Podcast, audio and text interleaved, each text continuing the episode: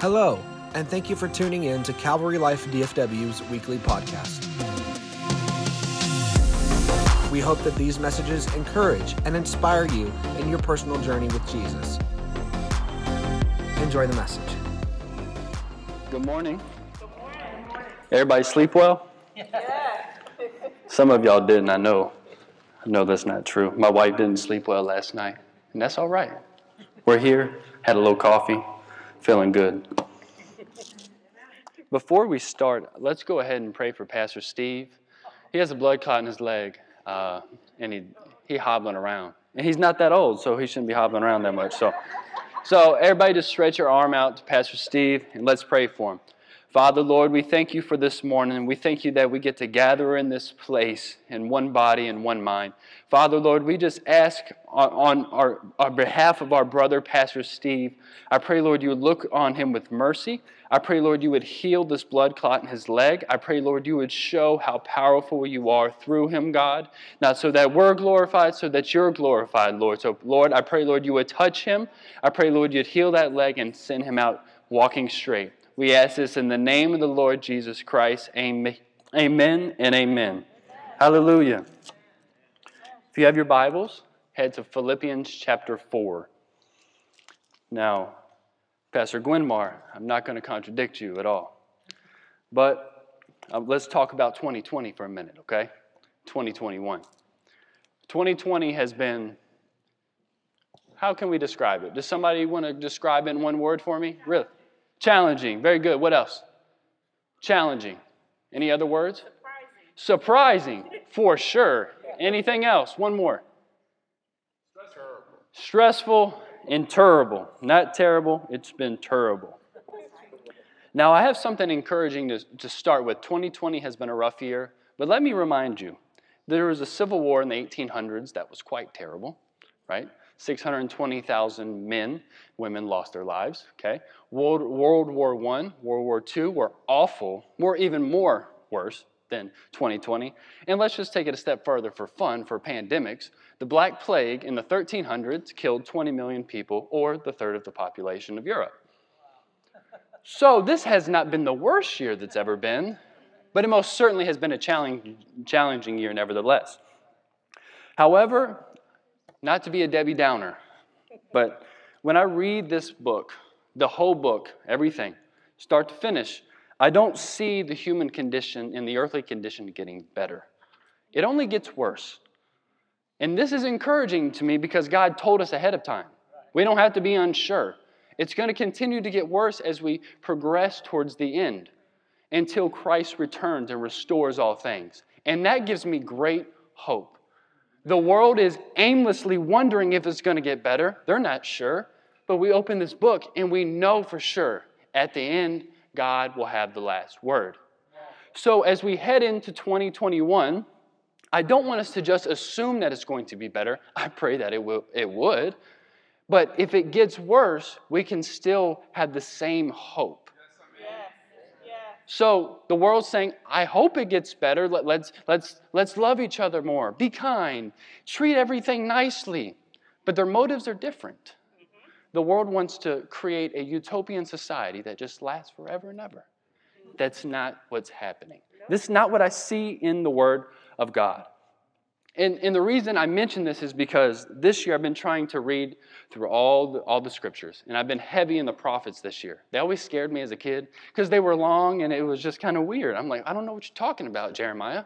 But as I have, have been disciplined in trying to work through the, the prophets, I just see an, over, an overarching motif that just reappears the day of the Lord.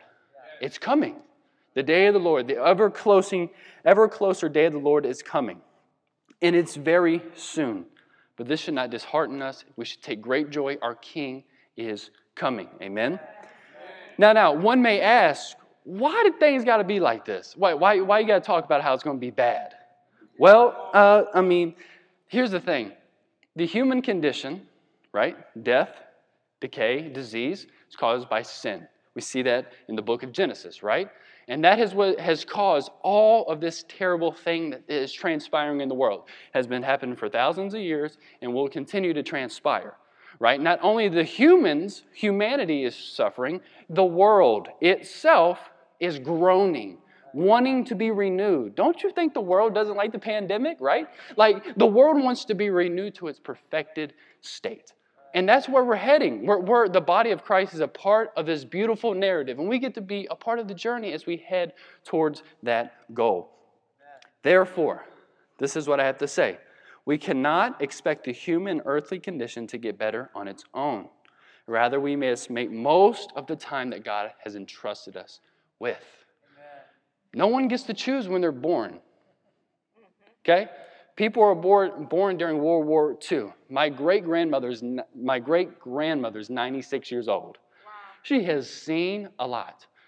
She was alive when Hitler was alive, and now she is alive when FaceTime's alive. So it's kind of weird. Like I FaceTimed her last week and she's just confused. So, anyways.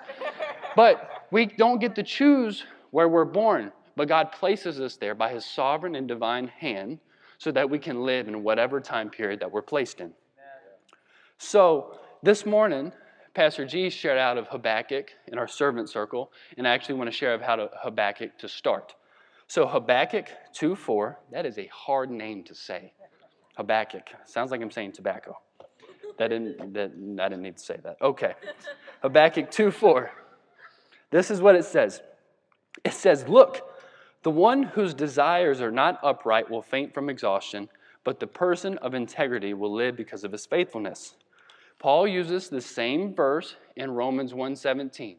Paul in the book of Romans is writing to the Roman church and the verse 16 and 17 is the hinge of the book. And in verse 17 he says this, for the righteousness of God is revealed in the gospel from faith to faith, just as, is it, just as, as it is written, the righteous by faith will live. So, what am I saying? We are people of faith who live by what? Faith, right? Habakkuk said it. Paul, Paul exclaimed it a little bit louder, okay? So, does this mean in our faith that we, we become hermits and we get in our little bunkers and eat snacks? Of course not. We continue to live because we read this, we're on mission regardless of what is transpiring. All right? So, in saying all that, that is the preface.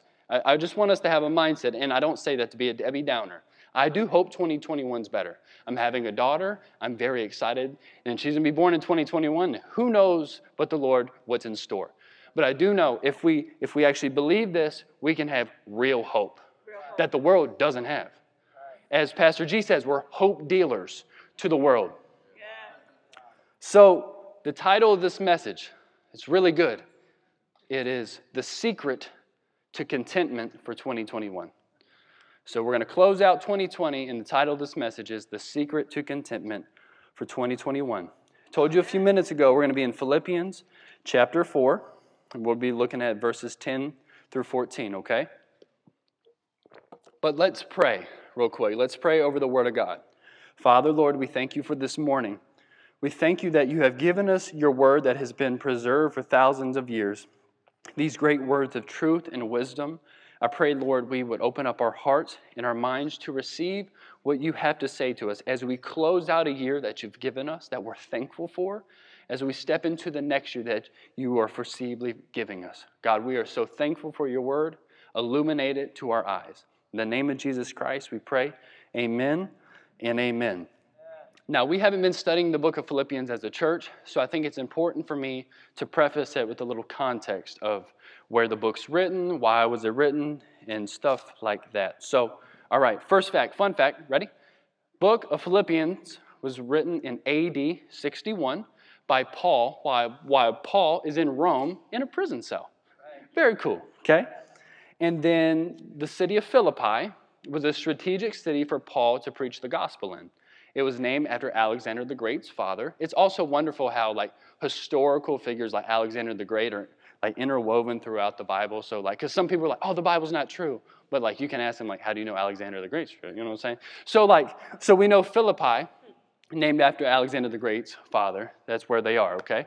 Paul would go to big cities, he would preach the gospel in prayer and hope that the gospel would go forth from the big cities, right? So Paul is, has preached the gospel in a strategic city around, around AD 50, AD 51, And Paul was coming through Philippi on his way to Macedonia, as we see in Acts 16. And Paul was really writing this letter as a thank you letter. To uh, thank you letter to the Philippian church, because Epaphroditus had brought this offering to Paul. He would come from Philippi to Rome to give them this offering, and Paul's just so blessed and he's so thankful. So he writes them this letter. I like letters. I like writing letters, and Paul was one of the best at it. That was just a sidebar. Anyways, I like writing all my letters on computer paper. No lines. I have terrible handwriting. It's just much more, you know, lovely. Okay, let's continue, okay? Other, other than this being a thank you letter, there's another main theme that kind of uprises in the whole book, and it is this idea that Christ is sufficient. So, if Christ is sufficient, we should live the Christian life as Christ did with contentment because he strengthens us to do so. And if Paul, who had been beaten, shipwrecked, uh, stoned, we could go on. You look in the book of Second Corinthians to see the wonderful list of things that transpired to him. If he can write this from a prison cell, then I think we should listen. Amen. All right? So let's let's look at Philippians 4 10 through 14. I'm going to be reading out of the New English translation. So if it sounds different than yours, that's why. Your translation's fine, just read it. Doesn't matter what you read, just read it, okay? But we're going to be reading out of this one today. So everybody listen. I'm going to read this kind of as Paul would read it, read it with enthusiasm and with clarity. And this is what the word of God says. I have great joy in the Lord because now at last you have again expressed your concern for me.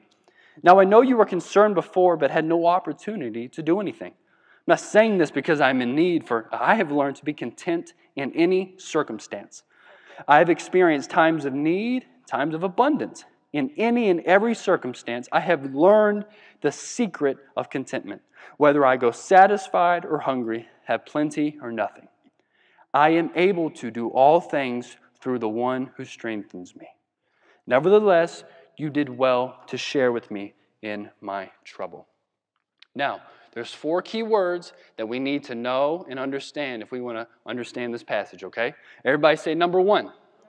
Number one, the word is care or concerned. Now, it doesn't just mean like, ooh, I care about my dog, rough, rough. You know, it, it's, it's more than that. This is what it means it means to feel a deep concern for something, then to set one's mind to doing something about it. So if you see a need, and you know there's a need, and you feel a deep, you just know, and you feel a deep concern for it, then you do everything in your might and set your mind to doing something about it. And this is what the Philippian church has done for Paul. They have set their mind to something because they saw a deep concern and they are answering that concern. All right, number two, the second word that's important is the word need. I say, I need more coffee or I need more chicken. This is not just that need. This need means extreme need due to poverty. Extreme need due to poverty. So it is need elevated, right? Extra need, really. Okay? So we got care, concern, we have need. Then we have the word learned. Everyone say learned. learned. Now, this is not like, oh, I picked up a book and learned this, or I watched a YouTube video and I learned that. This learned is not really an intellectual thing, but it is more of a moral thing. Let me, let me read the definition. It means this, and it's used around 25 times in the New Testament. It says this to learn from experience with the idea of to do habitually. From what I gathered, this is not a natural learning process that can transpire. This is a supernatural work from God to learn something like this. This, it, it, what I can describe it is, it's like the school of hard knocks with God in it, okay? right? Because you're going to learn something by going through the experience, and then because the experience was so hard or so great, you're going to continue to do it. So, this is the type of learned. It's not just I picked up a book and read, but you just know it because you've been through it, all right? Then the last word, which is the key word that we've talked about. So, we got care, we got need, we got learned, now we got content. Content. English definition, it would be a state of satisfaction or happiness, right? The great band Mick Jagger said, I can't get no satisfaction. Okay? He's talking about that. But this type of satisfaction is a little bit different. This type of contentment is a little bit different. And it's really odd because this word here that Paul uses twice, he actually only uses it once, but they use it in the second verse pointing to the first verse, but that's neither here nor there. It's only used once in the entire New Testament, and it means this. And I'm going to I'm going to read from a commentary that I gathered because they're smarter than I am, and they can say it better than I can. This is what it says it says that the Greek for content expresses independent of others or having sufficiency in oneself. Now, that seems contradicting to Christianity, doesn't it? Because it is. And Paul strategically used this word speaking to his audience, meaning that this type of contentment is based on God and God alone. That, like, I'm content, I'm self sufficient because of He who strengthens me. it's, it's a contentment that is from God. Okay? So it's not, it, it, it's not, uh, it's not idolatrous. It's, not, it's not like you're making yourself a God relying on your own. It, it basically means I'm content only because of God. I'm only at a state of supernatural happiness because I've learned contentness with God, okay? So it's important we know those words before we get digging into the text, all right? So we got the word learned, content, need, care. Is everybody okay? Mm-hmm. We're going to keep rolling, okay? If contentment is something, then it must not be something else, right? Contentment is a secret, and Paul's to tell us, and we're to get there because he waits to verse 13 to tell us. But there's some things that he, he hints at that are not found. We can't find, the, we can't find contentment in three things, all right? So let's look at verses 10 and 11, and I'm going to read them. I'm going to read through the scriptures a lot so that we can, well, the scriptures are important, so we're going to read them a lot, okay? This is what it says in verse 10. I have great joy in the Lord because now at last you have again expressed your concern for me. Now I know you were concerned before but had no opportunity to do anything. I'm not saying this because I am in need, for I have learned to be content in any circumstance. The first thing we can see here is Paul is talking about the Philippian audience. They've sent him a gift he's very thankful for. It's also been like 10 years since Paul's been in Philippi, so like seemed like a long time not to get a gift, okay? Right? So Paul is basically saying, hey, thank you all so much for sending your gift. I really appreciate it. And I'm not trying to make you feel bad that you didn't send it earlier. But just know that my contentment's not found in you. So, the first point that we can learn is contentment cannot be based on others or relationships. Right? So, our spouse, our mother or father, friend, boss, we cannot determine and find our contentment in them because they're humans and they are sinful and they will fail you. This does not mean we just isolate ourselves and not have friends. It's important to have friends, right? But it's important for us to rely on God more than others for us to make us happy. We've probably been around somebody who only is happy when certain people are around, and when the other people are around, they're always in a bad mood, okay? Because it's based on others, right? So Paul's saying, like, I'm, I haven't based my happiness in satisfaction of life off of you all. I just want to let y'all know. But I'm thankful for you all. I just want to, I want to put that out front, okay? So contentment cannot be found in others or relationships. Then, and then he tells us something else that we can't find contentment in. Let's ver- look at verses 11 and 12 right now. I'm not saying this because I'm in need, for I've learned to be content in any circumstance. I've experienced times of need and times of abundance. In any and every circumstance, I have learned the secret of contentment, whether I go satisfied or hungry, have plenty or nothing. The second point we can learn from Paul is that contentment is not found in circumstances, seasons, and years. Well, if anything's more relevant in 2020, right? That's one of the important parts. He's saying, like, in any circumstance, like, I haven't found my contentment in that. It hasn't worked because I've had great times of life and I've had terrible times of life. 2020 has showed us that we cannot just wait on it to get better for us to be happy and a feeling of satisfaction, of contentness. It's not going to happen. Because if you live with this idea of seasonal contentment, right? Let me explain it this way. Well, uh, let me tell a testimony, personal testimony first, okay?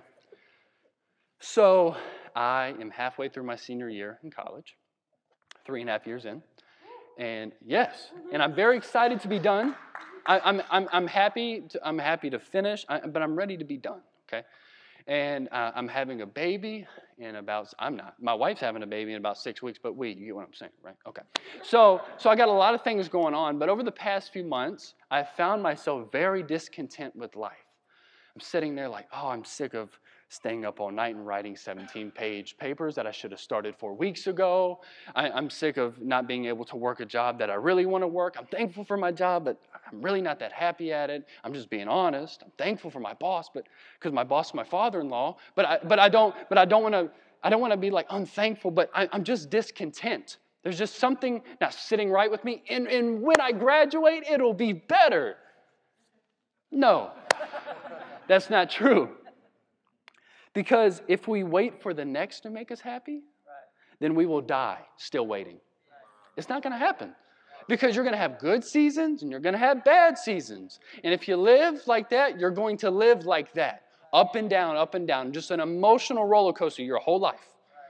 Circumstances and seasons of life cannot be where we derive our contentment from. All right? And I, I share that story just to be transparent and honest with you all, right? So I found myself discontent. I'm trying to learn the secret too. So, all right. So, like, we've learned that we can't find it in others or people, right? Can't find it in our situation, circumstance, season. And then there's one more thing Paul tells us that we can't find it in as well.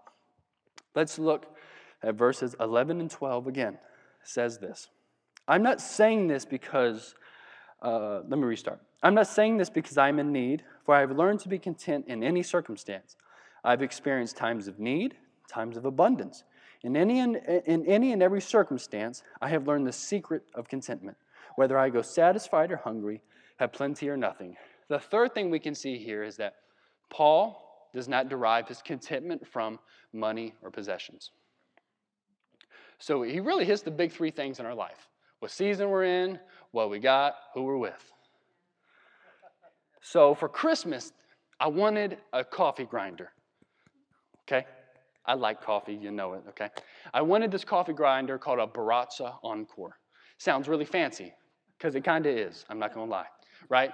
It, it is, it, Baratza is a great coffee grinder brand, and I've been wanting this grinder for eight months because I want better coffee, because I like coffee, right?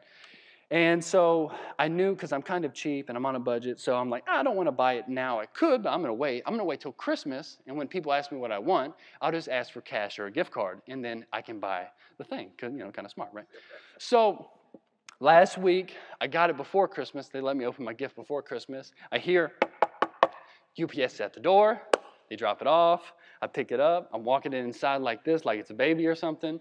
And, and then I set it on the counter. My wife's like videotaping because I've been talking about it for months. I'm so excited. And I take the scissors and you do that weird thing when you like flip them open and they're like sideways and you're like, and you like cut it right down the middle. And I cut it right down the middle. I flipped open the box. I grabbed it. I ripped open the top of the box. And I kid you not, right when I opened it, I was like, that's it.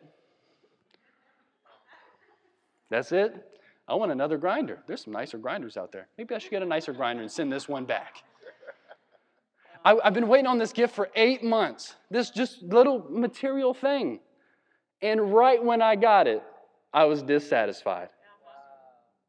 And if you don't believe me, because I promise you, I am not overly rich, but I know someone who was, and let, us see what he has to say. So we're going to go to the book of Ecclesiastes, okay, chapter 2. And let's hear what from one of the wealthiest man or the wealthiest man who's ever lived. So, Ecclesiastes chapter 2, verses 4 through 11. I'm going to get a swig of water. And I'm going to try to read this as Solomon would read it. If you read the book of Ecclesiastes, it has this, this tone. So I'm going to try to get that tone out, okay? So this is what it says I increased my possessions. I built houses for myself. I planted vineyards for myself. I designed royal gardens and parks for myself. I planted all kinds of fruit trees in them. I constructed pools of water for myself to irrigate, irrigate my grove and of flourishing trees. I purchased male and female slaves. I owned slaves who were born in my house. I also possessed more livestock, both herds and flocks, more than any of my predecessors in Jerusalem. Hmm. I also amassed silver and gold for myself, as well as valuable treasures taken from kingdoms and provinces. I acquired male singers and female singers for myself. And what gives a man sensual delight? A harem of beautiful concubines. So I was far wealthier than all of my predecessors in Jerusalem, yet I maintained my objectivity, did not restrain myself from getting whatever I wanted, did not deny myself anything that would bring me pleasure, so all my rewards gave me joy. This is, was, was the reward for all my effort. Yet, when I reflected on everything I had accomplished and all the effort that I expended to accomplish it, I concluded all these achievements and possessions are ultimately profitless. Like chasing the wind, there's nothing gained from them on earth. Dude had it all and more and a little extra. And he just flat out tells us that ain't it. It's not it. And, and, and Paul just kind of steps on that and he's just like, it's, I've had, I've had a lot, I've had a little. Eh, it's not, that's not the secret. So the secret can't be found in our seasons, it, it can't be found in our possessions, and it can't be found in others. So the three things we are most concerned with are out the door now. So what are we left with? So let's look at verses 11 and 12 again. All right? It says, I'm not saying this because I'm in need, for I've learned to be content in any circumstance. I've experienced times of need and times of abundance. In any and every circumstance, I have learned the secret of contentment, whether I go satisfied or hungry, have plenty or nothing. Remember, this contentment is not an intellectual thing you can read from a book and find out, okay? And it's something that just can't be given to one person to another, something that just can't be accessed through a season of your life. Oh, I got it. Or in it can't be something that's bought or acquired. He's tore down all these arguments, and it leads us to verse 13. He keeps saying the secret. It's a secret. I got it. It's a secret. Shh, I'm going to tell you. I'm going to tell you. I'm going to tell you. I mean, he's going to tell us right now. Okay. He's going to tell us in verse 13 what the secret is. So let's find out the secret. Who's excited? You ready? Here we go. This is what it says. Ready? It's a lot. You ready? I'm able to do all things through the one who strengthens me. And then you ask, what does that mean? What does it mean, all things? Means any, does that mean I can make the Lakers squad next year? Play with LeBron and Bronny? No, that's not happening. Okay? Does that mean I'm going to make a couple milli this year? Probably not. Okay? This verse is used out of context many, many times, and it literally doesn't mean anything. I'm just being honest, okay? And it certainly isn't, Paul's not like having this narcissistic cry, like, I can do all things through him strengthens me. It's me. it's me. Because remember, the word content is not about, it, it, the Greek was about the self, but it's something else. Actually, this is one of the most humble statements in all the Bible. It's, I'm going to read it again. It says, I'm able to do all things through the one who strengthens me. I wish I had some chains because this is how Paul wrote it. He probably, he probably told somebody to write it because he's in chains. He's telling this I can do all things through the one who strengthens me. Wow. I'm in a prison cell, been beaten, been shipwrecked, I died, came back to life, and I can do all things through the one who strengthens me. Wow, this is the secret, and that's it. And, and, and, and I wish I could just expound more, like another like four points of how to dig it up more, but like I said, it's learned by a process of walking with Christ. And since it is on the reliance on the Lord alone, then we learn by the byproduct of trusting in Him. So we learn contentment by trusting in Him through it, right? So we realize life is much more about being with Him, and He alone is our reward and portion. This does not negate us working hard. This doesn't mean we just stay home and pout.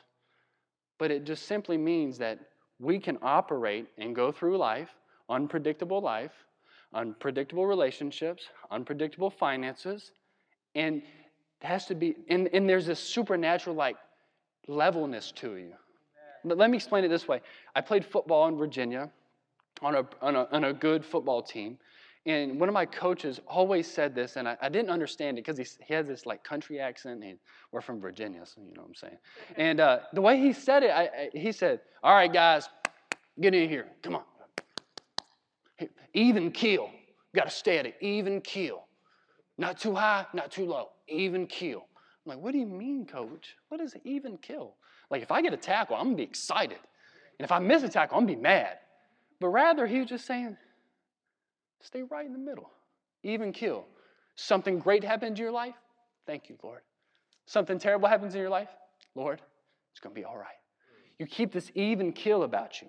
That's what learning the secret to contentment is. Like I said, Paul is writing this from a prison cell. He's learned it. He's, a, he's an older man in here, and he's learned it. So, younger folks and older folks, especially us younger folks, it's going to take some time. It's going to take some time having the people around us when bad things transpire that they say, hey, it's going to be all right.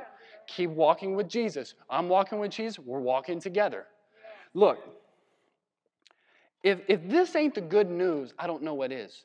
Two days ago, we celebrate the coming of a little baby. That's the good news. He has come. So if you're waiting on life to make you happy, you're going to miss it. You missed it, you're going to miss it, and you're going to miss it again. Because that hope, that contentment of life, what does this all mean? It's already come.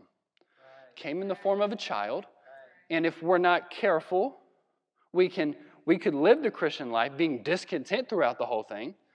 Or if you don't know Christ, you'll meet him at his second return and then you will be discontent. I promise you that.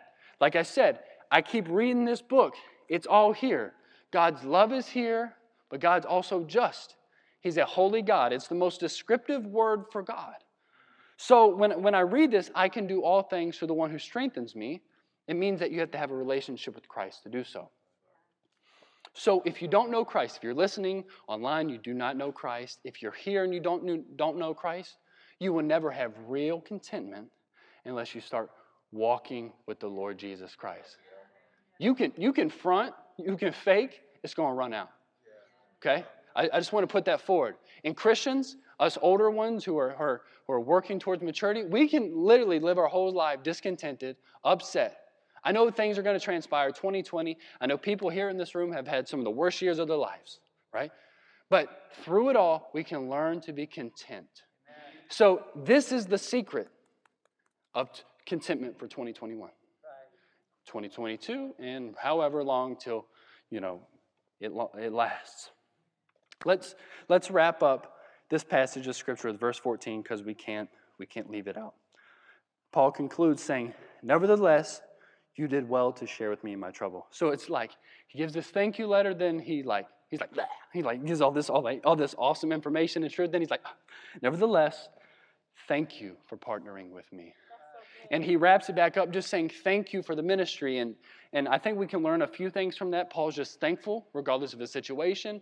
Paul wants the church to give towards needs that are important for the church. But Paul just wraps it up and just says, I'm just thankful for you all. Nevertheless, regardless of everything, thank you.